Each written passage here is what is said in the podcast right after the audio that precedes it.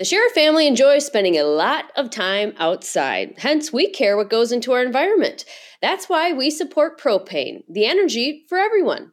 Did you know that propane produces fewer greenhouse gas emissions than electricity generated on the US grid? Propane's emissions are 43% fewer. That's a lot. Propane is clean, dependable, and affordable. Plus, it's produced right here in the USA. Let's all do our part to reduce emissions from our homes, cabins, and businesses by choosing propane, the right energy right now.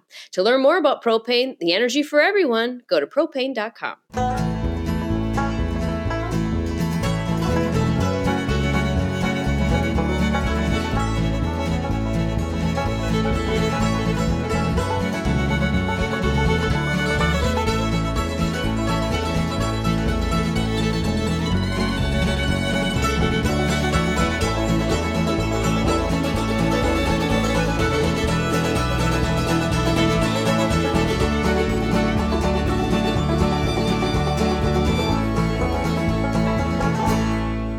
back to Worst Seats in the House. Michael Russo, Anthony LaPanta coming to you from Split Rocks in Wyoming, the city, not the state. Thanks for everybody for showing up uh, with this live show. Thanks to our sponsors for always uh, supporting this uh, podcast here on the Talk North Network. Our next live show, March 22nd, right back here at Split, Rock, Split Rock. So uh, definitely come on out. Great food, great drinks, great beer specials from Grain Belt, uh, $3.50 tonight. Um, if you buy a beer, you get a raffle ticket for a camping chair. If you ask a great question, you get a raffle ticket for a camping chair. If you ask a really, really, really good question, you get a uh, athletic wallet for your back of your phone. Anthony. Random gear that you found laying around on the floor in your car. Yeah. That's good. Cou- couple of I should run out and see what I can find in my car. Give couple, that away. Couple, Couple things, golf uh, tees, maybe. Yeah. yeah. Uh, random zipper here too that we're giving away too. Um, so Anthony, uh, let's start with the trade. Um, then we'll get to uh, what you got uh, the pleasure of emceeing the other night at the Mikko Koivu uh, retirement night. But uh, Wild made a trade today. Uh, it, it's God, it is funny because you know it's funny the way your mind works. So during practice, it was pretty uh, lively. You were there, and I was staring. Today, didn't it feel like Nick Bjugstad and Nico Sturm looked like super identical? Like they always look like doppelganger, doppelgangers. Today, they look like they absolutely like we're the same human being during all those scrums that Dean Evason did in front of us. And an hour later, Nico Sturm traded to the Colorado Avalanche for a chance to maybe win a cup. Uh, Tyson Jost coming back this way. Your initial thoughts? Well, Tyson Jost is coming here for a chance to win a cup. Yeah. Okay. That's not sure why only one guy's got a chance, but I, I think it's an interesting trade. Tyson Jost is a player that he was a number 10 overall pick, first round pick out of the University of North Dakota. And I always thought his game was going to translate into the NHL, where he'd be a productive scorer in the NHL. And it just hasn't happened yet. First NHL goal against the Wild. Right, it, but he, he has stuff. He has parts to his game that I think have some upside. Mm-hmm.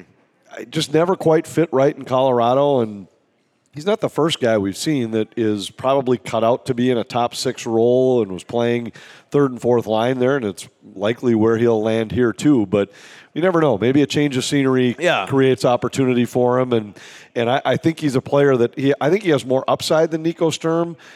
He might have a lower basement as well as Sturm. Sturm's going to help the Avalanche. Yeah, tha- that's actually a great way of putting it because um, you know it, it just it did feel like Nico Sturm is on the outs here, but I think he's going to go and help that team and, and then have a chance to maybe even re-sign there or go on as an unrestricted free agent somewhere else. I mean, he was pigeonholed here to a fourth line role. We'll see what position Tyson Jost comes in and plays here, but you know, uh, like Bill Guerin said today, that they feel like he has untapped offensive potential. But you look at the lineup. I mean, the only way he's going to play up in the lineup, uh, other than a fourth line role, is if he's at center. Well, who's he going to replace at center? Are you moving Ryan Hartman to the fourth line? Are you making Fred? I I cannot imagine that Dean Evason's going to be truly happy to play Freddie Gaudreau in a fourth line role. So we're going to probably see him play a little power play time. But you know, and he, but he might have to wait for an injury to move up in the lineup. But, uh, but up the middle, he's got to be better. I mean, his faceoff percentage is thirty nine percent. Yeah, but there's so much more to it than face-off percentage. I think it's. I think you're right with looking at the lineup. He's not going to break up the identity line. He's not going to break up Hartman with Zuccarello and Kaprizov. But maybe it's a situation where injury, he provides some depth with a guy who could move up. They had tried Sturm up in the lineup Mm-hmm. a couple of times. It never quite worked. They had tried Bjugstad up in the lineup a couple of times. That really didn't work. Duhaime, same thing. So maybe here you have a guy that does have a little more upside, even if it's just for a game or two here or there. And otherwise, he becomes a fourth line guy. And I don't even think it's not a lock that he's going to be in the lineup on the fourth line. I mean, the way that Dewar, Duhaime, and Bjugstad have been playing, he may stick with those guys. And, Yeah. and he might just be an extra guy here. I, you know, I'm sure he's going to get in there at, from time to time. A lot, a lot of times when trades like this are made in the week, you know, leading into the trade deadline, it's hard to figure out what's going on now, and then in a couple days it makes more sense. And maybe this is the, you know, pre- maybe this is a precursor that Billy knows that he's trading another one of his forwards. Who knows? I mean, we, we will see. The one thing we had Bill Guerin on the conference call today, and um, and a lot of the stuff that he said, I'm going to put in my game story tomorrow. But the big thing that I asked him about uh, was was the goaltending. Um, there were quite a few times on the conference call today where he insinuated that he's not happy with the goaltending. You know, I can't tell you how many times he said, "Get a save." Um, when he talked about the penalty kill, it made it very clear that, that the goaltending's a big issue and things like that. Um, but and and in every analytical measurement right now, Cam Talbot and Kaapo Kahkonen are just not up to snuff and you have a, less than a week before the trade deadline, Anthony. And I do wonder if the priority now is to fix this, to go out and make some sort of move. And and um, I just get the impression that Bill Guerin is at least sniffing around right now. It might be. I I think it's a really difficult position to fix with a trade Yeah. at this point. I just especially with the guys that are available. Right. I mean, the question is like Varley would be, you know, somebody out there, Fleury, Forsberg, Georgiev. I mean, but are they any of them going to put you over the top and make you a cup contender? Yeah, I don't think so. That's kind of my point. Is that I think all you'd be taking a chance on all of those guys, and I'm not sure the chance is any higher probability of success than the players you have. It- You might just be in the spot where it's got to be one of these guys, Yeah. and if they're good enough, they're good enough, and if they're not, it's unfortunate. But I just don't think that's a position that's likely to be able to be fixed via trade right now. I don't disagree with Billy's sentiment. I, I was talking today at practice, and early in the season, I, this isn't an analytical statement, it's just kind of a general feel. It felt like, let's say through about Christmas time, that most nights you walked away from the arena saying the Wild's goalie was better than the other teams.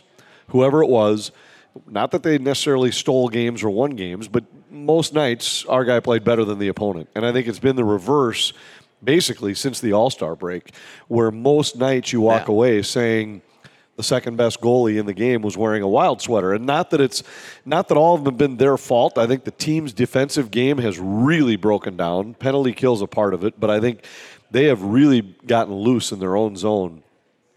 But early in the year they were getting at least a big save at a key time. Where two to one didn't become three to one, three two didn't become four two. Now it's becoming four two. Then they add the empty netter and it's five two, and before you know it, you're upside down on things. And you know, it's I, I think Or we'll even see. more so, uh, two-two becomes three-two. That's what's been happening a lot lately. They, you know, they'll, they'll get this huge goal, momentum too. goal, Right. and then they give up the crummiest goal right after. And I, I do think that you know you do have to wonder how much confidence there is right now in the goaltending, which is the only reason why I think that Bill Guerin is sniffing around. Is like even if you don't think that that goalie that you're acquiring is necessarily the better goalie than Cam Talbot, maybe what it does is sparks the lineup a bit to now play tighter. And, you know, not, not unlike what happened with Devan Dubnyk got here, where all of a sudden the same team just suddenly went on a tear because they just had fresh blood in there. And I think a lot of times when you don't have a lot of confidence in your goaltender, it, it causes a lot of breakdowns. the reminds me of the day that they acquired Dubnyk. I, Yeah. I just told the story. I, I ran into Chuck Fletcher at the post game party for Mikko the other night, and we were chatting about that day that the Wild acquired Dubnyk. And if you remember, Ryan Suter had been suspended for a hit in the Pittsburgh game the game before. And he and I then were having lunch together in Buffalo, and we were just talking about the team and the state of the team. And he said, You know, right now, we are just hoping to get to the first TV timeout 0 0. Yeah. That's six minutes into the game. And he said, We're just hoping to get there 0 0. Then we feel like we have a chance. The, the goaltending had just had gone so far downhill that season that no matter what the, how well the team played, they just felt like they couldn't get a save. And then all of a sudden it all turned when Dubnyk arrived. Remember, he made the one big save early in the game against the Sabres, and about the only scoring chance Buffalo had all night. But what he ended up playing 30 games in a row or something like that, and the Wild went on a run, and and it, goaltending can do that. And I still think Cam Talbot's capable of of carrying a team down the stretch.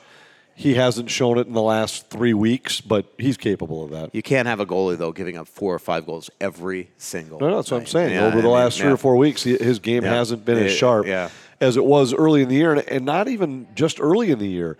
Remember, right, bef- right heading into the break, he was a brilliant. 955, Yeah. Um, Tyson Jost, inter- interesting, interesting story. Hopefully, I'll be able to do a really cool um, sort of personality profile on here on him at some point here in the future. Just an ins- immense, incredible background story that I, w- I really want to touch on this guy. Plus, uh, he's colorblind. Um, I was reading a story today. You know the two colors that he's colorblind from, red and green. Oh, is that right? Yeah, so that could be a problem. Um, Well, but uh, only great- one team's wearing color. Yeah, that's true. Um, so uh, I just thought it was really kind of funny. But um, he actually put on uh, some like new like colorblind type of like corrective lenses this year for the first time, and it was really cool YouTube video out there. But he's just got an incredible background, um, and hopefully I'll be able to write that story here uh, this year. The interesting part of this trade, Anthony, that still to me is a little perplexing is that he's got another year left to $2 million. So now it's just you tighten things up even more unless you're planning on trading him this offseason or somebody else. Like, I, like, you, like if the math was hard before to re-sign Fiala, they're either just saying we're not doing it or they're just to, they're planning on moving some other guys like Kulikov or even somebody else coming up here in the near future. Um, but it was just so, even like Billy said today, well, we knew, you know, there was no way that we were to be able to afford Nico Sturm, and I'm just thinking to myself as he said that, well, you just added somebody that's making two million next year. So if you couldn't afford Sturm, how do you afford Joe afford Jost?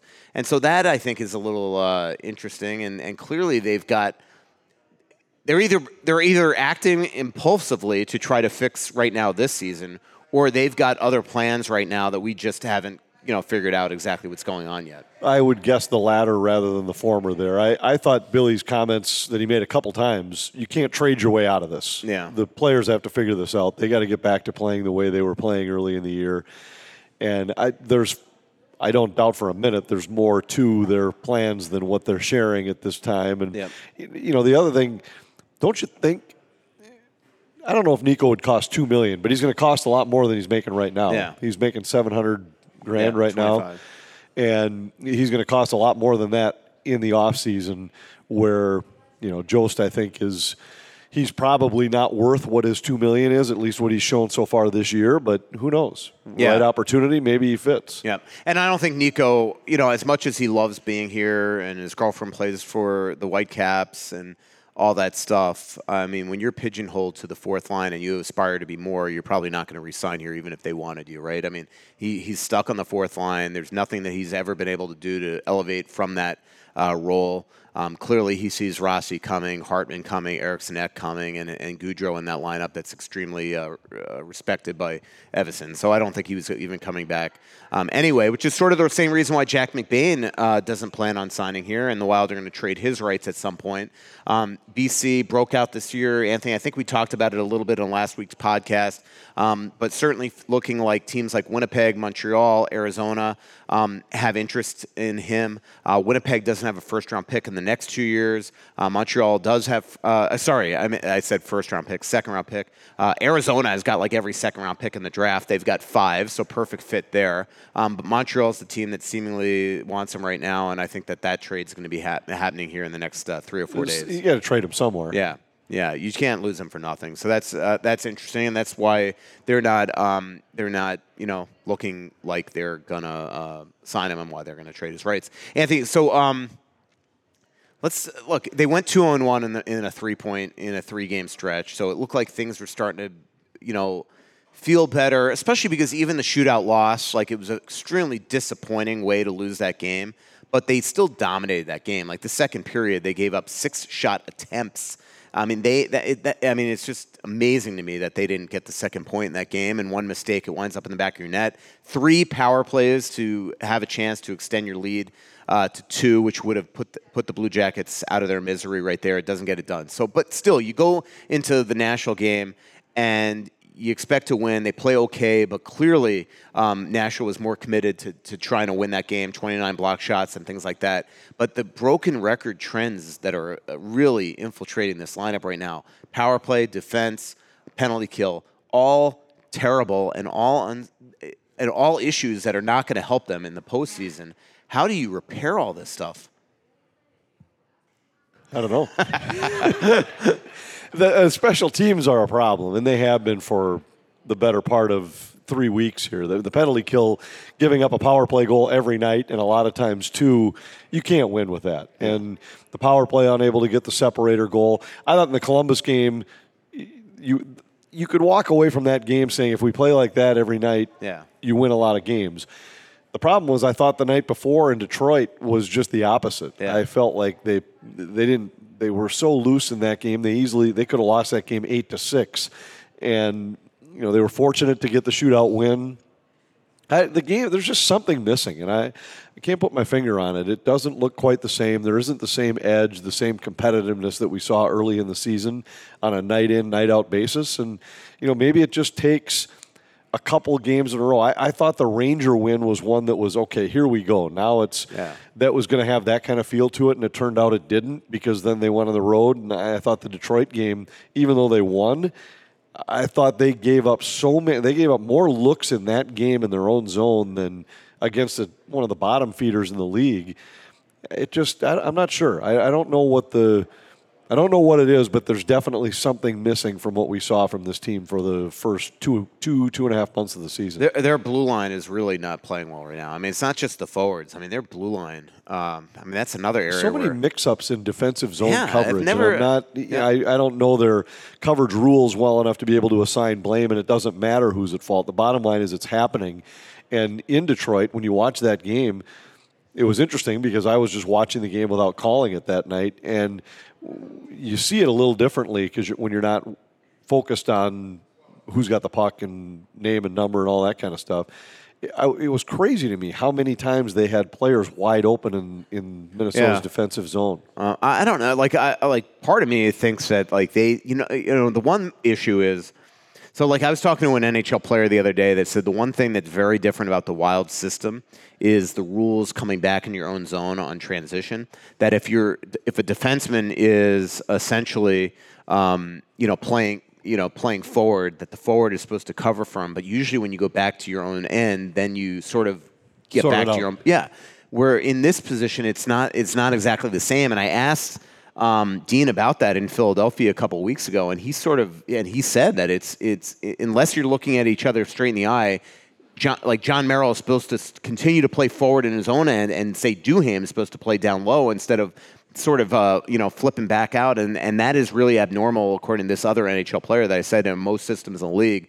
And so you know, part of me thinks until they tighten things up everywhere, like they almost need to stop with allowing these forwards to just completely just you know almost with abandon just go into the offensive zone and, and confuse things. Like they, they've almost got to win a game 2-1 and get back to playing defense because they, they don't the one thing they were doing earlier this year is they were outscoring their mistakes. And now it's not happening that way anymore. And their defensive play is so loose that I, you almost need to just tighten up, start from basics, and do what Jacques used to do, and put a freaking you know rubber band on these guys.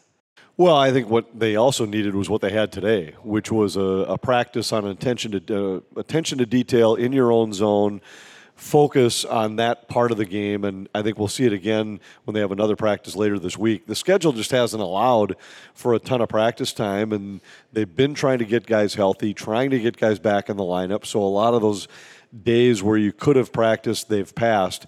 But having one today, they have another one in between Wednesday and Saturday's game, and I'd be surprised if it wasn't similar to today's in hardworking but attention to detail in your own zone, coverage, breakout, all that kind of stuff. Those things, those are things that you have to practice. And you can't coach skill. You either have it or you don't. But you can coach defensive zone structure. And I just think, but in order to do it, you have to have time on the ice. And uh, that today's practice was was really good, and I would imagine that that'll be the focus again when they practice in between the next two. A lot of f bombs flying in practice today, which is my favorite type of practice.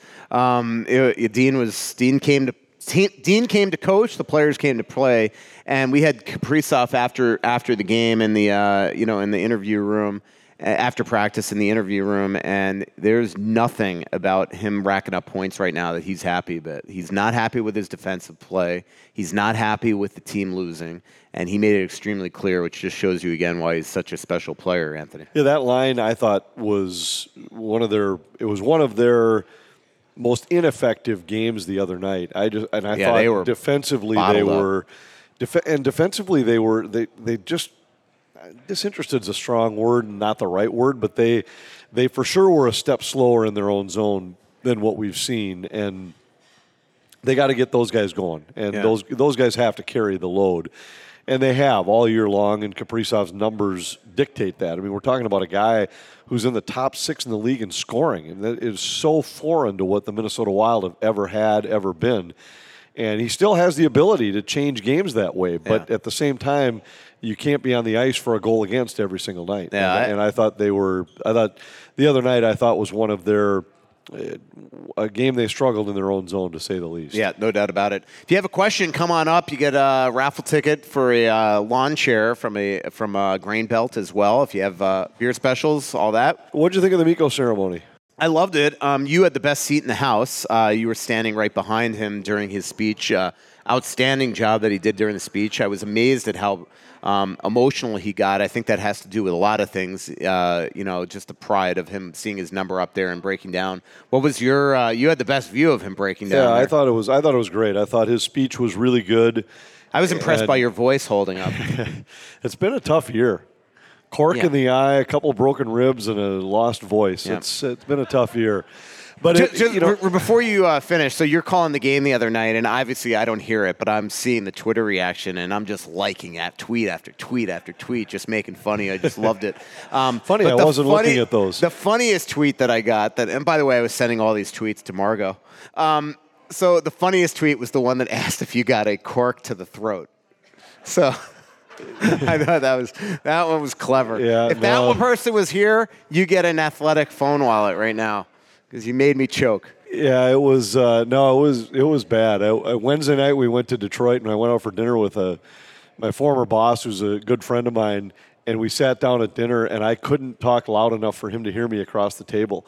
And he just looked. That's at me, everybody's dream. and- yeah, I know. And he said, "How in the world are you going to call a game?" I said, I got 48 hours. Well, it wasn't much better on Friday night. It was, it was, it was tough, and it was better Sunday. I was happy. I would have hated to have number one. I would have hated to have had to back out of the ceremony altogether.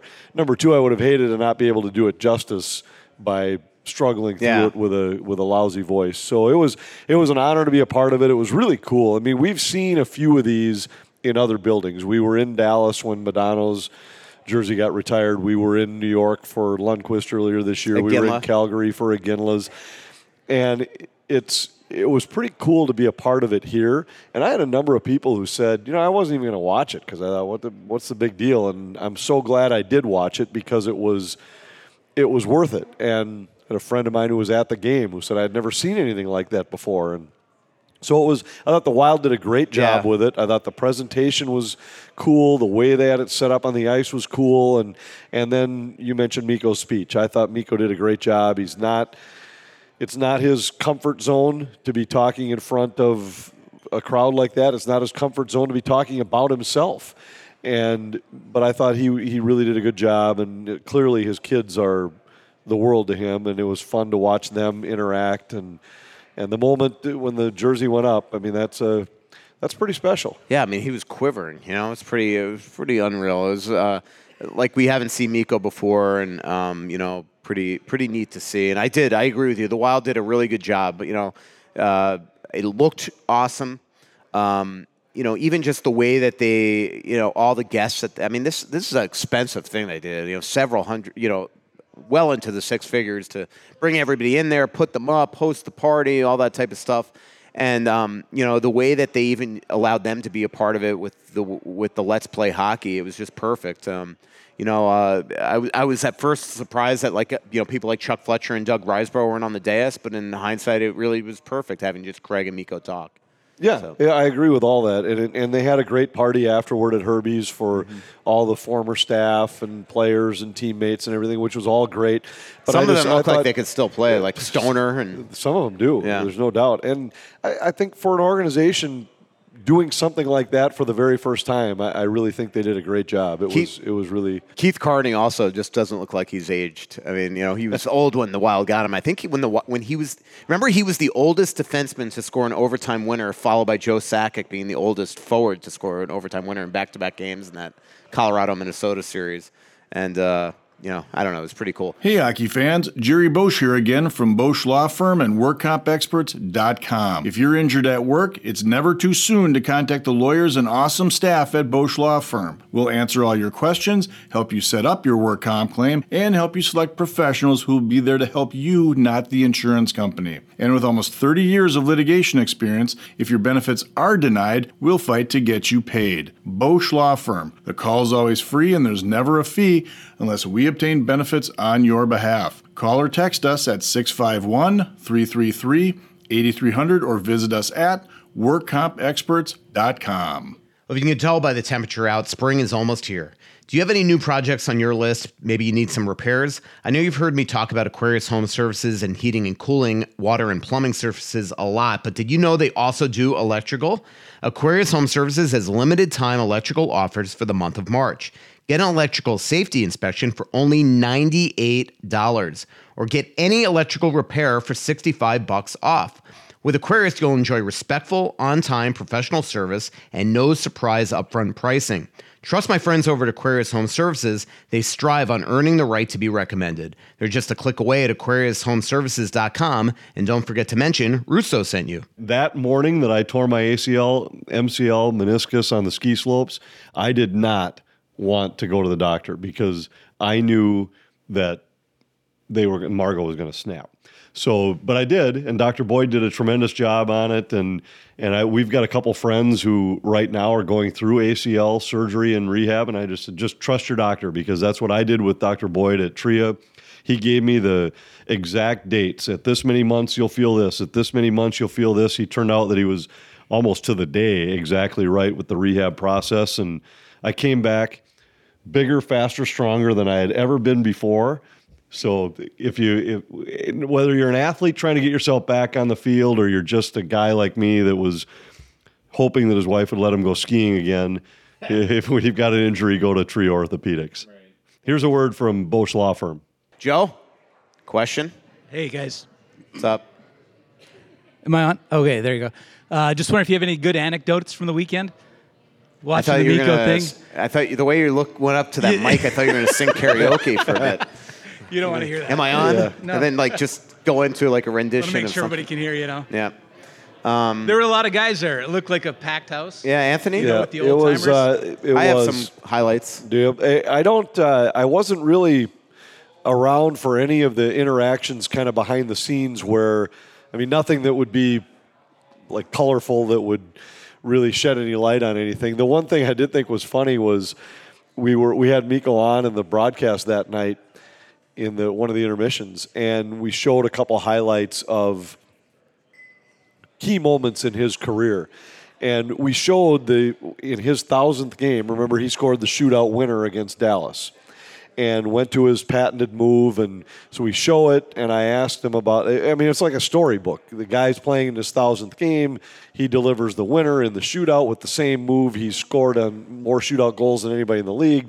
And I asked him about it. And the first thing he says is, yeah, but Al Stalock had to make the next save to win it for us. And it Yeah. was, that is so Mikko. That's how he was wired. It wasn't about him. It wasn't about, it was, we won the game because Al made the next save. And that to me stood out. It was one of the moments that stood out to me from t- chatting with him. Yeah, my, my uh, I have a bunch of favorite things. I mean, one, I, I did a couple podcasts with Chris Stewart and Pierre Marc Bouchard, and that was really fun. Um, you know, uh, sitting down with Stewie and talking about Minnesota hockey camps was cool.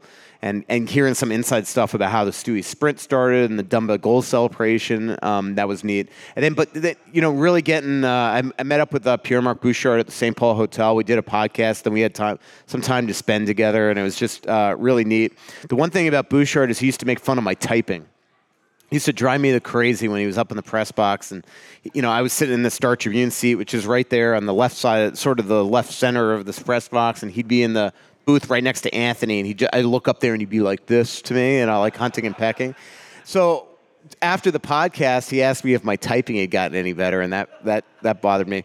So then he comes up during the second intermission to talk to Tom Reid uh, for a radio interview on the fan, and he, all of a sudden I get this tap on my shoulder, and he looks at me, and goes, "Hasn't gotten any better." And then honestly, and that was during the second intermission, it like rattled me for the rest of the intermission. I was like unable to to write during the intermission because I was so worried about him watching the way that I uh, that I type.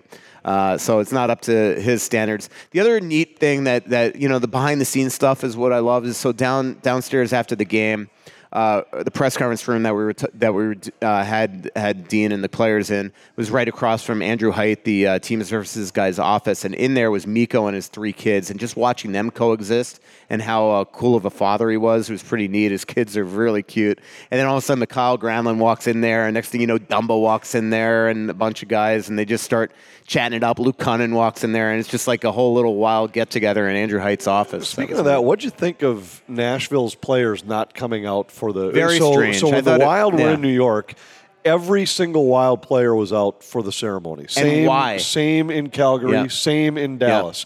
Yeah. And because this just doesn't happen very often. Yeah, and Dean at the morning skate, Anthony said, because it's the respectful thing to do. Right. You know? And so Nashville guys, there were two guys. It was Granlund and Kunin came out on the bench, and that was it. I thought that was a, I thought it was a classless move. Yeah, by the Predators. I, I, I really absolutely did. do. I totally agree with you. Um, totally agree with you. Uh, question. Yeah, it's a little off topic, but uh, I was wondering, are you guys excited to cover games in Arizona, having it only be 5,000 people in the arena? I'm excited to cover games in Arizona anytime. So, um, as long as it's not like the old America West Arena where. But we, you we, love going to the to the current hotel because they give you free coffee. The arena sucks. It, no, it doesn't. The great press box. It's, the, it's a they mediocre got the cigar press bar, box. The cigar bar in the in the little uh, uh, arena district there. It's a mediocre press box, I, I mean, and it's a terrible area. There's not a good meal to be had anywhere Baloney. in that spot. Baloney. Well, uh, sorry. I, you know, there's not a meal to be had that you can't spend two hundred dollars no, at the tell, meal. Okay, tell That's me where. Anthony's tell me where meal. you get a good yeah. dinner in the Glendale area. You know, you can go to the Yard House. The Yard House is the only, and it's a chain restaurant, which I the Greek restaurant's good. It's fast food. Yeah, it's not. It's yes, it's it fast is. It's Greek a fast food, food restaurant. Fast Greek it's food. like saying I can go to Hardee's because they have a good burger. Yeah. Um, there's nothing there. I'm I'm excited just to go anywhere else. So it, yeah, no, well, it, and and that's the other reason we're going to be in Tempe. It's Right. close to uh, going to that Bourbon and Bones, that incredible restaurant I found there in uh, in uh, Scottsdale. Um, so. Uh, I'm excited to go there. I think as long as the press box is not so. When when the games were at America West Arena back in you know before Anthony was uh, uh, doing NHL games, they started at America West in the old basketball rink, and we were sitting in the lower bowl, and in front of us were fans. And if a goal would be scored, they the, all of a sudden the fan in front of you would take your TV and turn it toward them, and I'd be like, uh, "Excuse me, Oh, I know you paid two hundred dollars for your seat, but I'm the one working here, so give me my TV back." So as long as that doesn't happen, but I'm, I'm, I mean, hey, it's. But to get, you know, to get to your point, it's ridic- It is ridiculous. I mean, this is. I'm still not completely convinced it's 100 percent going to happen, but it's amazing to me that the league is allowing this. Um, I, it, it's, it's bizarre ridiculous. that they wouldn't Yeah. have figured if you knew it was headed to Yeah. this. They were never going to be in Glendale long term, and it just seems strange. And I'm surprised it takes three years. The only reason why I think it actually could happen is because Bill, Gary Bettman is a is a stubborn guy, and he has put his essentially commissionership on the line to protect this one franchise. And it's just like at some point he's just not going to turn away and say we're moving to Houston. So I mean, it just feels like they're going there. You know, crazy. Does that mic uh, need to be lowered for you? Or are you good? Yeah. Probably. Yeah, yeah. There you go. By the way, if you want to grab an athletic phone wallet, so So this team seems to have a lot of momentum going into the All Star break most years, I would say. What happens after that? Drinking. Really? Yeah, they're the only sun. team that goes somewhere warm on the All Star break. They really enjoy their All-Star breaks. Yeah, I don't know. It's it's an interesting question to ask. I mean, and you know, you never know the answer when you're heading into it. They were beat up a little bit, and we were talking about like it's a good time to let some guys get some rest. At the same time, it's the team was playing well, and you don't want to disrupt momentum. But it's and I don't know that it's always just been the break. They- They've just always seemed to hit a little bit of a wall at this point in the season in recent years. I'm not sure, and I don't know if there's any any consistent reason as to why, any correlation to the All Star break, but this year it's been a different club coming out of the break. Yeah, no doubt about that. I agree with you. You coming up to ask another question, or do you really want one of these athletic phone wallets? Well, that too, but I, I need a new chair. Oh, you're just going to stack the ballot box? Yeah, that's I what got I got to do. Uh, question. So I got to enjoy Journey and the high school hockey tournament at the Xcel Energy Center. Did you guys get to watch any of the high school hockey, or do you guys? I watched what's your the chi- favorite event at the Xcel, not the Wild related? Well, I watch the games is it, it. I'm a big high school hockey guy, and I love it. And it, unfortunately, we we have to be on the road when they're playing. So it's we Thursday night and Friday night had games in Detroit and Columbus, but I had the stream on the computer and was kind of keeping one eye on it as we were going. Saturday night, I was able to watch the big school final, and I went to the Journey concert last night. Oh yeah, hey, not, so not it's, I've seen them all. It was a great game. Yeah, it was the the Double A final was unbelievable. Unbelievable. One of the better high school hockey games I've ever I've ever seen. Who's your uh, favorite uh, Journey lead singer? Steve Perry or no? Well, Steve Perry Yeah. for sure, but this guy is. Have you seen him with this No. guy? His name's Pineda. I can't remember his Oh, first yeah, name. I've seen it on TV. he's He's been on- the, yeah. he's been their guy for 15 years. And the first time we saw him, the last time they were here was maybe four or five years ago. And we watched him sing, and he runs around the stage. And number one, he sounds a lot like Steve Perry. Yeah. Number two, he runs around the stage and he's jumping around and everything. And we walked away, would have bet he was 25 years old. We got in the car and Googled him. We found out he was the same age as me. And like this guy, he's got a lot more agility than I do at this age in life. Let's just say that. Not to mention the pipes. Yeah. But he's really, really good. It was a great show last night. Yep. Brody? Uh, my question Brody for you Talks guys. Hockey's uh, rival podcast. Yeah, a little bit of a rivalry, but uh, my question for you guys is who do you think we match up the best against uh, in the playoffs this year? Um, I'll go with. Uh, And why? That's a good question. It, it- assuming that, that it's going to be either St. Louis or Nashville, which it's looked like that all year long, it was going to be one of those two teams. I, you know, I suppose you could finish fourth and wind up playing Calgary or whoever wins the Pacific, but boy, all three of those would be would be difficult matchups. Yeah. And, and Nashville- Minnesota would be a difficult yeah. matchup for them. I, I think all three of those would be pretty competitive series. Yeah, St. Louis is interesting. The Kyrou element where he adds speed like that, like I think there could be exposed goaltending wise. The Kyrou element, he is so good. Um, I would like to see them go up against St. Louis, but uh, selfishly, I want to see him go play Nashville for obvious reasons. Has to do with uh, the Broadway. um, I always, I always, um, I always choose the best matchup based on uh, what I want, and I don't want to go to St. Louis.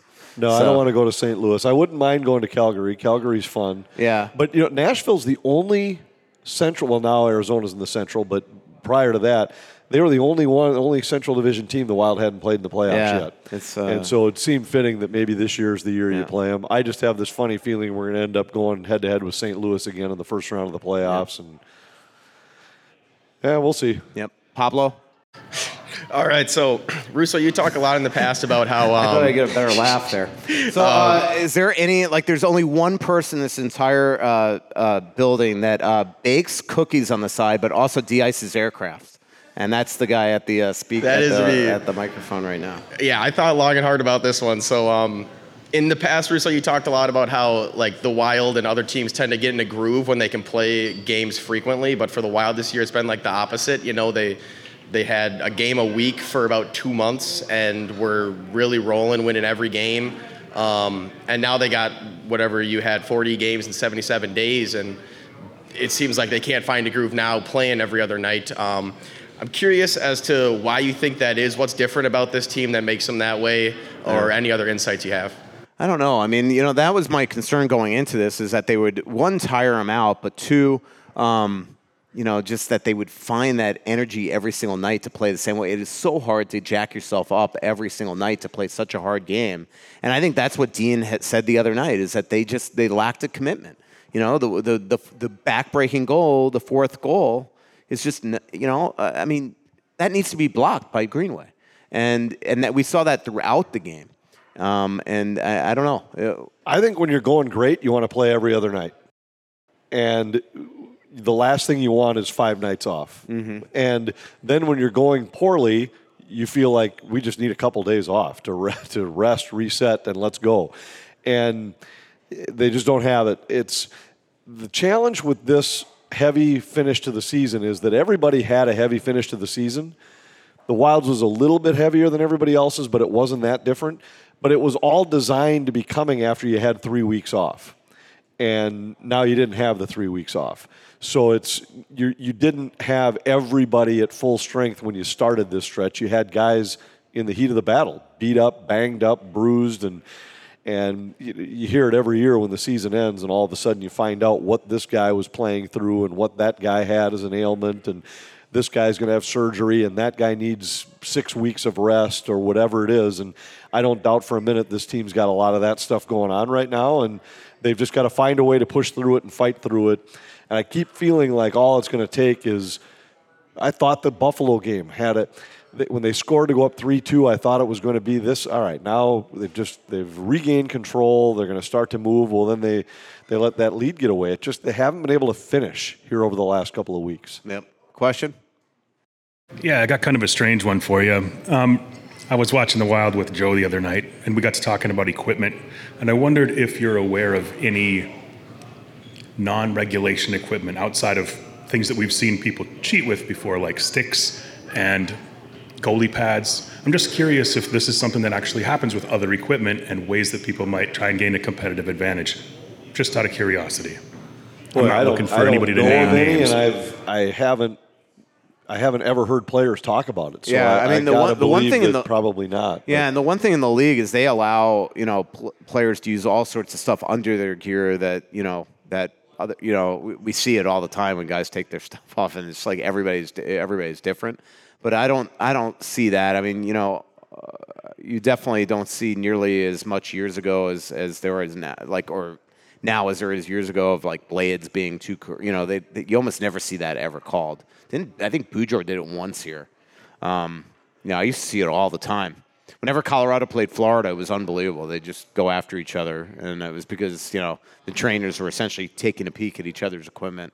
But uh, no, uh, not that I know of. Um, you know, one day we should get like a Tony DaCosta to come to one of these uh, podcasts. I think it'd be fun to hear those type of things. It would be really cool. Uh, March 22nd, by the way, we'll be back here at Splitrocks, uh, so definitely come on out. Hey, I want to tell you about my friends over at Profile. Staying healthy during Minnesota winters isn't easy. Short days and cold nights make it hard to eat right and stay active. Uh, so do long plane rides and long road trips, by the way. Um, but don't panic. I have a solution for you, and the solution is called Profile. When you join Profile, you're assigned a certified health coach who is with you every step of the way. In fact, today at practice, I talked to Deb, my Profile health coach, on the phone. The coaches are amazing, and the food is delicious. Profile worked for me, and it can work for you too. Don't delay. Visit profileplan.com slash twin cities and launch your transformation today. Tell them that Russo sent you. That's profileplan.com slash Twin Cities. Kowalski's is the place to go for the best food. And when you're going to have a great meal, you got to start with great ingredients. And I always do that at Kowalski's. We had a couple really good ones lately. We had Akaushi strips last night for dinner. We had halibut the night before with a pistachio crust on it that was awesome. And I've mentioned to people this I think I might have called it the buck bucket, but it's really I saw the sign yesterday. It's called the cheese bucket, but it's the same thing. It's the gist of it is that you get the great cheeses. So if you go there, check it out. It's in their little deli area, and try the Bella Santori soaked in cognac. It like costs like ninety dollars a pound, but you get a little chunk of it for like seven or eight bucks and it's worth it. You'll just have a couple slices of it. You'll love it. You won't be disappointed. Check it out. The cheese bucket at Kowalski's just another reason to go there. Everything is about to change. If you've been watching the news, you know that interest rates are likely to rise several times in 2022. That means the time to sell your home is now. Buyers want to buy before rates go up, so they're highly, highly motivated. And if you're holding out because you can't find a place to move to next, well, Kris Lindahl Real Estate has the perfect solution to help you. It's their guaranteed offer program. Guaranteed offer means you can sell now while your equity is high, then pick your closing date so you have more time to buy while interest rates are at historic lows. Bottom line, when interest rates rise, selling opportunities fade. Now is the perfect time to sell your current home and find your next one, but the window is closing fast. By this time next year, don't regret sitting on the sidelines while others perfectly time the real estate market. Act now and take advantage of this unique and once in a lifetime opportunity. Join thousands of other homeowners who have already received a guaranteed offer by Kris Lindahl com today. That's krislindahl.com. That's Kris with a K. Some terms and conditions apply. Question. Yeah, the uh, the contract everybody's talking about is it the Shea Weber? Is that right? The one that? Yeah. Okay. You see the uh, Wild entertaining that at all? No, no. That that was a wild goose chase, and it's not going to happen. No Okay. doubt about it. Right. My second question is this: You know, after the uh, the Wild lose, you know, Dean Evason comes on in the press conference. He's cool. He's collected. He's kind of matter of fact. What's he like in practices lately? Does he ever really, you know, go ape shit like uh, Yeo did once in that practice? He, today it was pretty close. Yeah, yeah. He did at the very beginning of practice. He was uh, dropping f bombs. Our power play sucks. This sucks. These suck. Everybody sucks. sucks. He tried to downplay it a little bit by saying that it was it was just because we didn't have a pre-practice meeting in the room, so we had it on the ice. But I think it was now I want to be in those pre-practice meetings. right. Now he's an intense guy, but I also think he is a. There's a reason why the players respond to him. I don't think he's losing his mind on a regular basis. Every once in a while, there's got to be an attention-getting speech, but he know, he's got a pretty good feel for when to push those buttons and when to when to just trust the guys will take care of it on their own. Do you believe this Arizona Coyotes team, by the way? It's just scoring and scoring and scoring and scoring. No, but that was a tremendous point uh, that really followed up to his question Yeah. well. I, uh, I can tell you're tuned in. yeah. Okay, well, last the last thing I want to ask is, you know, you're around the team all the time, and uh, the general feeling of being around the team are they are they uptight? Are they pissed off? Are they discouraged? What? No, they. Uh, uh, well, that was what I was gonna say. Like the one thing that we're seeing about from Dean in practices lately is he's we're seeing an edge to him now, and I I see that with the players too. Um, when I talk to them on the side, they are not happy about certain stuff. I mean, it's just But they're not uptight. Yeah. they're I- not yeah, I uptight. don't- I don't know. think there. I think there's an urgency to them, but they're not uptight. They're this is a. They still have some confidence, but I also think they're all just starting to say, you know what, this has kind of gone on long enough. Well, it's that- time. that's to, what I mean. I mean, they are. When I talk to them on the side, they are. They cannot believe that they have done this to themselves in the standings. Right. I mean, they had a locked playoff spot, and they're still actually. If you look at the models, they're ninety-eight percent because you know one one issue is that the Pacific teams are pretty much when one falls out, the others. You know, they're not falling in the wild card spot, so the math still works in their favors. But you know, there's a lot of things right now that they've got to repair. One, they keep on losing at home, which is so unlike them. Two, their penalty kill is terrible. Three, their power play is terrible. Four, they're hemorrhaging goals against. Five, they can't win a draw. Six, they're giving up empty net goals. I mean, these are major issues. Their game has totally fractured right now, and it's it's gonna need. And the way it's it's collapsed, they're gonna have to slowly but surely fix their games right now. And it looked like it was happening against Columbus, and then you have a game against Nashville where you know they just played okay against a team that that looked like they came to absolutely play and sacrifice, and the Wild did not. Any uh, uh, player-only meetings happen yet? Um, they did have one uh, recently at the end. It wasn't. It wasn't like you know like the old thirty-minute type uh, deals. But um, by the way, if you haven't put your name in, you could do it three times. Um, you know, you can even take an athletic uh, wallet. So um, yeah. So I mean, look, they they've had some they've had some choice things. Uh, They have, and but the one of the things this coaching staff, and I've talked to some of the assistants about this too. They've always talked about the fact that the this the players have really taken control of the room and they've taken control of their performance where even within games where we've asked boy what was said between the first and second period and the coaches we didn't say anything we walked in the room and the players were already having the discussion that we would have had with them, so we just let it go. And I, I think that's maybe they I don't want to say got comfortable, but maybe they got they just expected that the players would be able to work through this, and and now they need some attention to detail. So we'll see if today's practice has an impact. So I read or heard something that Tyson Jost is going to get a chance to be in an elevated role and to succeed. Well, they didn't really give that to Rem Pitlick and just let him go for nothing. I mean, is there any real difference in the players, or? Well, Rem did play up in the lineup at times. I mean, he got he got definitely elevated roles, but um, the difference in the players is one is really good defensively and the other is not. I mean, that's that's what that's what it came down to. They didn't trust uh, Rem in defensive situations, and because of that, they didn't feel he was suited for a fourth line role. So, that's wouldn't you agree there? Yeah, and I, yes, for sure. And I mean, Tyson, he might get he's not going to supplant one of the top six unless somebody's banged up. And so, I mean, he's going to be in the same spot that Rem Pitlick was. And if you want to be in the lineup, you have to, you have to show that you can be committed in a fourth line role. Maybe it's a fourth line role with power play time.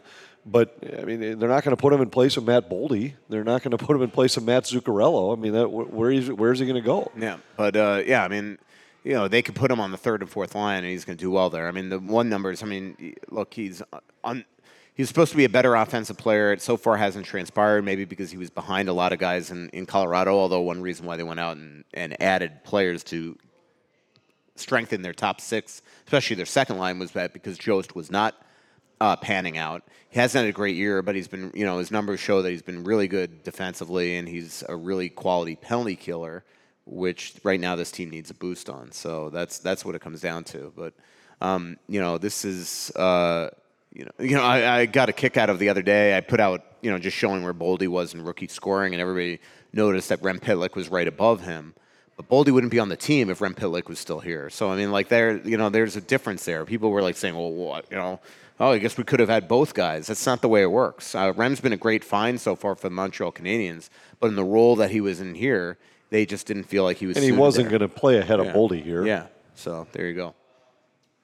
Um, well, okay, I got a non-wild question mainly for Anthony. Um, so now for the summer, I'm planning on working the pro shop at Loggers, and I'm just curious oh, for nice. you. Um, well, you're a busy your, guy. Yeah, geez, uh, switching Guy's up all the time. my plane the other day. I look out the window and there's this mustache. I'm like, I know who it is. but uh, my question for Anthony is, what are your three favorite public golf courses in the Twin Cities? Well, Loggers is right up there, especially in terms of the bang for the buck. I would say it's it's a tremendous course for for what you pay. They do a great job keeping it in tremendous shape always. I love the people there, and it's a competitive, challenging course. So that that's right up there. But I would say I, I really like uh, White. I get these mixed up all the time. White Eagle in over in the Hudson area. I always get White Birch and Golden Eagle mixed up. But White Eagle I like over there. Other than two holes, I hate two holes, but I like the rest of the course. It's really picturesque in there. But I think maybe my favorite public course might be Stone Ridge which I, the, I love their greens. They're fast, and I like the variety of holes on their course. But those are probably the three I play most often. If you're going to be at Loggers, I'll see you there a fair amount. You should get them to sponsor the podcast, Anthony. We can work on that. Get going. Question? Yeah, I want to ask about Ben Meyers. mm-hmm. and I know the Wild are interested in him. But as you've said, McBain and stuff don't want to sign here. So what are the Wild going to do to try to convince him? Yeah, and they're going to have to sell him on it. You know, I mean, they went and saw him the other night. Uh, um, Dylan Dylan Laux, who uh, covers them for Gophers Hole, said that um, Judd Brackett, uh, Perpich, um, Brian Hunter, and Bill Guerin were at the game the other night where Ben Meyers had another big game. So I think that just shows you how much they want him. But uh, they're going to have to try to sell him on, on, on look that you're going to get an elevated role in this in this organization. Um, you know, and, and, and the problem with college free agents too is that there's or even college players like Jack McBain, there's always people behind the scenes tampering. And so Ben Meyers might know right now where he's going. Jack, I mean that that's the one thing right now is Jack McBain probably knows where he wants to go, and that and now it's just a matter of working out a trade. And so you always just have to worry about that stuff. And and so with Ben Meyers, they're going to do. They've made it extremely clear to him last year and this year that they want to sign him. They've got to develop a relationship with him. I'm sure a lot of that's done, and then hope when their season's over that he signs, and they're going to have to burn the year. He's not going to be able to play in the playoffs. Um, you know, which is what what really stings them about McBain is that McBain would have been able to play in the playoffs if they'd signed him, and they were always telling him that he was going to be in that Nico Sturm's role. We knew Nico was on the outs here. I mean, it was so clear uh, the last little while, and that they were going to put McBain in that situation, and obviously hasn't ha- hasn't worked with him, and now you got to try it with Ben Meyers. The college free agents are always interesting too because they're they're wooed at this point, and it, I, I think they get inflated value because it's anybody that you see that maybe could help you somewhere, Mhm. and then most of them end up being fourth line guys in the NHL. There's a reason why they weren't drafted in the first place. I think I like Ben Meyers a lot, and that, that's not like a blanket statement. There are times where guys have slipped through the cracks, and all of a sudden they get a chance and they turn into really good, really productive players. Meyers might be that. I really like him a lot as a player, and I think his game translates fairly well to the National Hockey League. But it's not a no-brainer, and it's not like this guy's going to jump in and all of a sudden be your first line winger. It's funny I, when the Wild signed Casey Wellman. Uh, I probably did like a 50-inch story in the Star Tribune about him. It's still a, it's bit- it's like a joke with the editors there that I got 50 inches on a guy that basically never had any uh, hope of being in the NHL. Uh, you know because they were so excited and I was all excited because his dad was is Brad Brad Wellman who played Major League Baseball and played for the Expos. Well, but it, it's a Um, bidding war, and it's the only time you really have a bidding war for guys like that. And so th- all of a sudden, yeah, we got him, we got him, we got him. Well, a lot of times then you get him, and he ends up like, well, all right, that didn't really matter Yeah. much. Some work, most don't. I mean, you know, Nate Prosser worked. Nico Sturm's going to have a good career. Um, you know, Chris Kuna. I mean, there, there's a, there's a, there, there are great examples of guys, Justin Schultz, but most of them, you know, don't, don't even, you know, you know, wind up uh, playing in the league pretty much. You know, I remember, you know, I mean, hate to say it like this because I actually think he's a really good player, but Mitch Chaffee's a perfect example. He signed here. He th- probably thought he was going to be an NHLer at this point. He got one call up so far. It was a healthy scratch. You know, he probably where's he? You know, he looks at this wild lineup right now. He's got to say, well, where the hell am I going to ever play? It just, you know, it doesn't happen. And that's the sales pitch you have to give to Yeah. a guy like Meyers to say, all right, well, number one, we have a chance to win, but we also have a spot where you might be able to help. Yeah. And and I guarantee you that's what Bill Guerin is going to say to him. It's like, look, we're not bringing back Nico Sturm. Um, you know, sign here right now. You're going to be on this roster next year. I mean, you never want to promise a guy something. He's still got to come to camp and earn it. But you talk to anybody, and he's very, you know, he's NHL ready to play in a bottom six role, and we'll see. I mean, you know, when I I remember when I was covering the U during the lockout a couple years ago, I did a story where I talked to. Uh, was it lockout or it was just one of the pandemic shortened seasons? I did a story where I interviewed uh, Jack McBain, Jack LaFontaine, and um, you know he, he basically went on and on and on about what type of player Ben Meyers is, his workout regimen. You know, in the hockey house, he said he was working out to such a degree, it looked like a silverback gorilla because he was in such a great shape, upper body, all that type of stuff. So, um, any other questions? Did you have another one? Yeah, I, I cut you off. So, again, March 22nd, back here at Splitrocks. Come on down.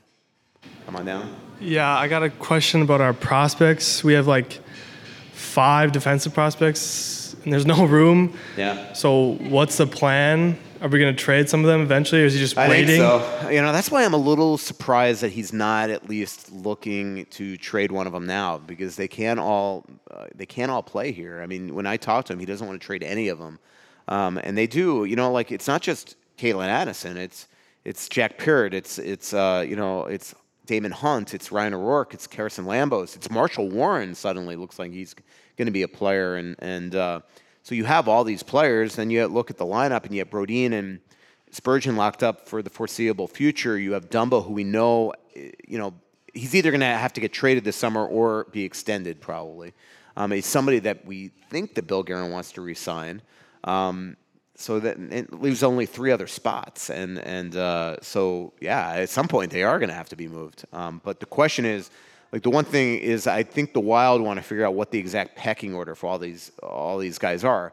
You know, like I was talking to a scout the other day that said, well, Ryan O'Rourke's probably on the bottom of all of them. But the, you know what's really interesting about that, and somebody else pointed to me this out to me yesterday, is that if Ryan O'Rourke was two years older we wouldn't even think that the Wild would need to go out and get bigger and tougher and go get a Ben Chiarot or a jo- Josh Manson or something like that. You know, like like Ryan O'Rourke is what they lack on their blue line.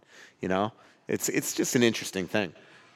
never a bad thing to have too many commodities though on the blue line. Yeah. It's it, it's crazy how many times you look at an organization who feels like they've got an excess and the next thing you know they're scrambling to find a fifth and sixth and Mm-hmm. I, I don't think Minnesota will be in that spot, but I don't think they're in any hurry to say we got to move one of these guys right now because we have too many. Yep.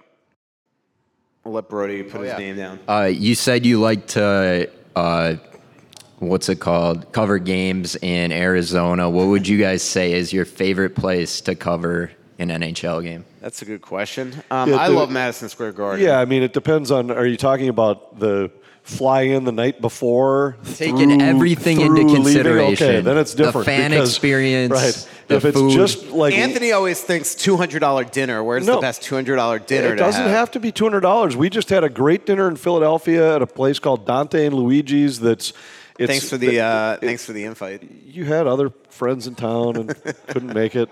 But it, if you're talking about just calling the game, that's a very different question. And that's there are some great rinks with unbelievable sight lines that I like. But if it's the whole experience, like you're going to fly in, have the night before off, then do the game and leave, I, Boston's tough to beat because I love the city, the arena's good but I love the city. I love the eastern U.S. cities to spend an off night, whether it be Boston, New York, Washington, the history, out walking around, seeing where our country was formed, all that kind of stuff is.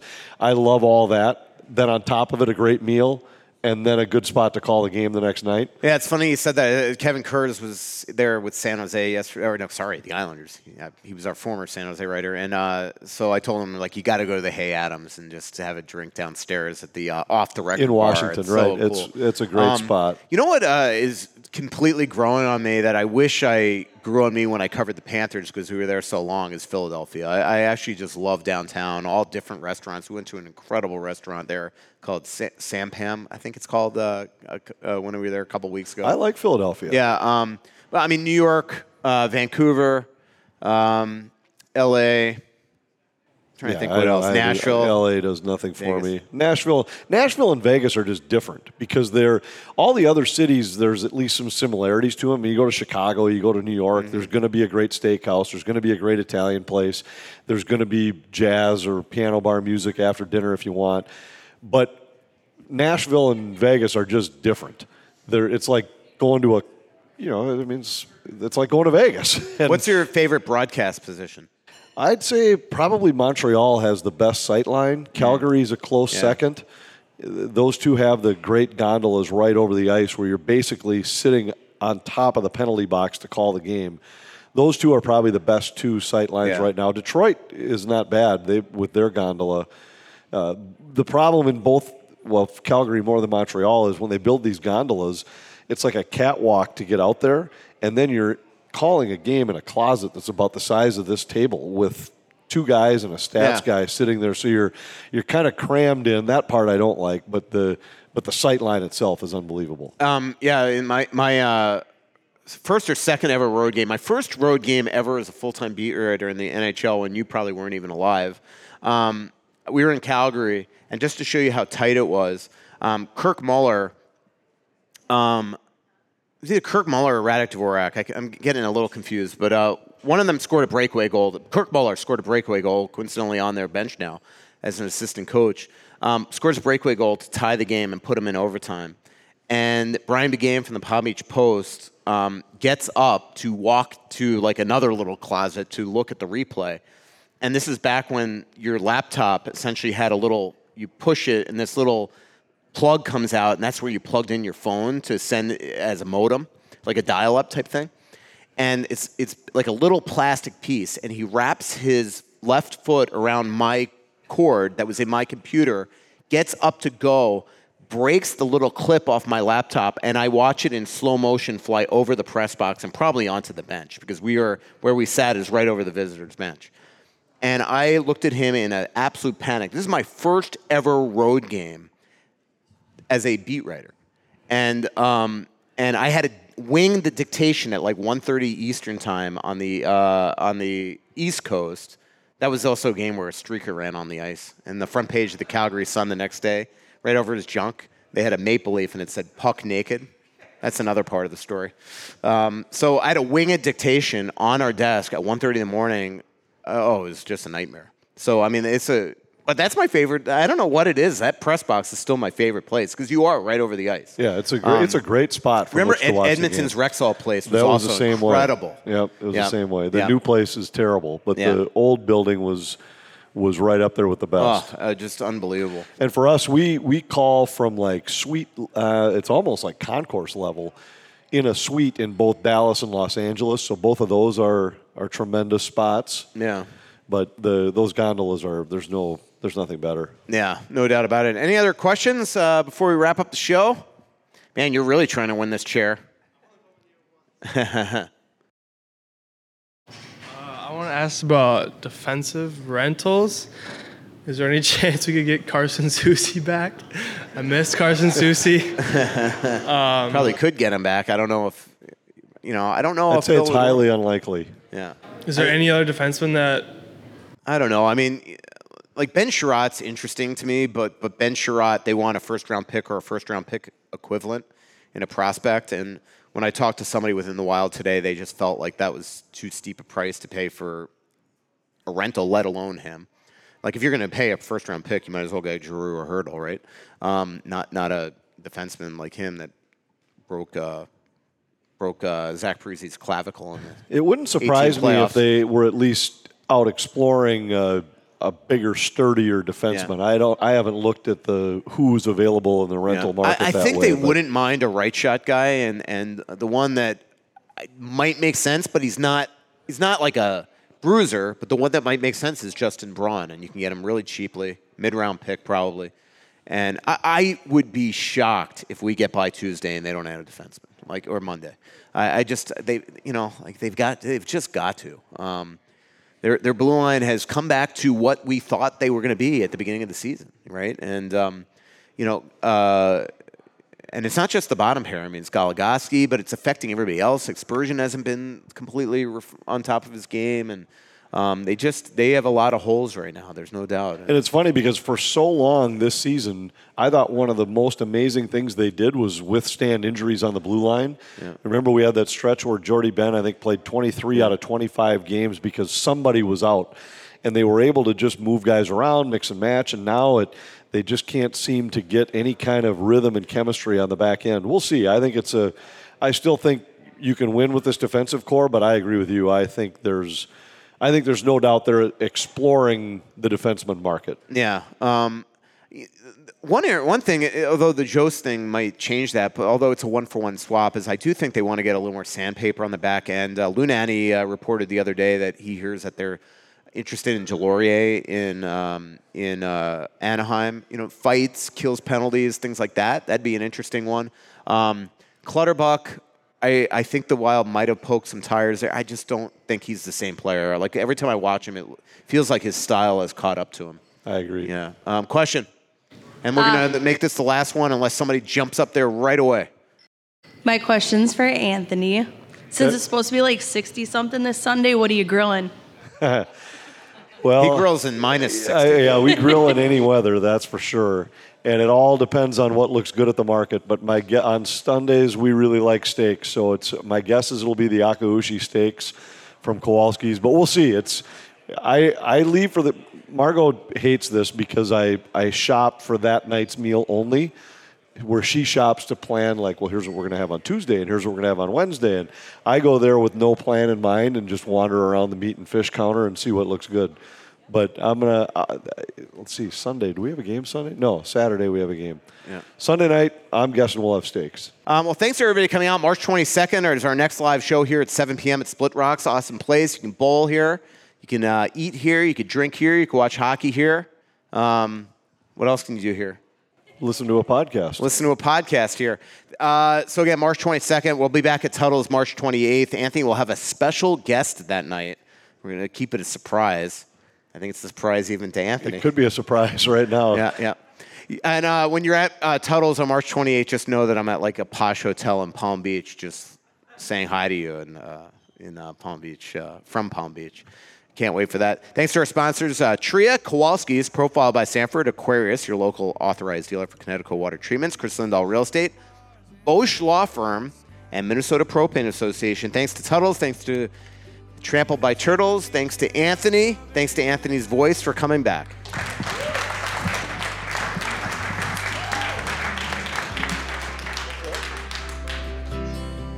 So much coming out, there's nothing going in. I know that you feel like you're never gonna win. Oh, but the world won't. So you're calling the game the other night, and obviously I don't hear it, but I'm seeing the Twitter reaction, and I'm just liking that tweet after tweet after tweet, just making funny. I just loved it.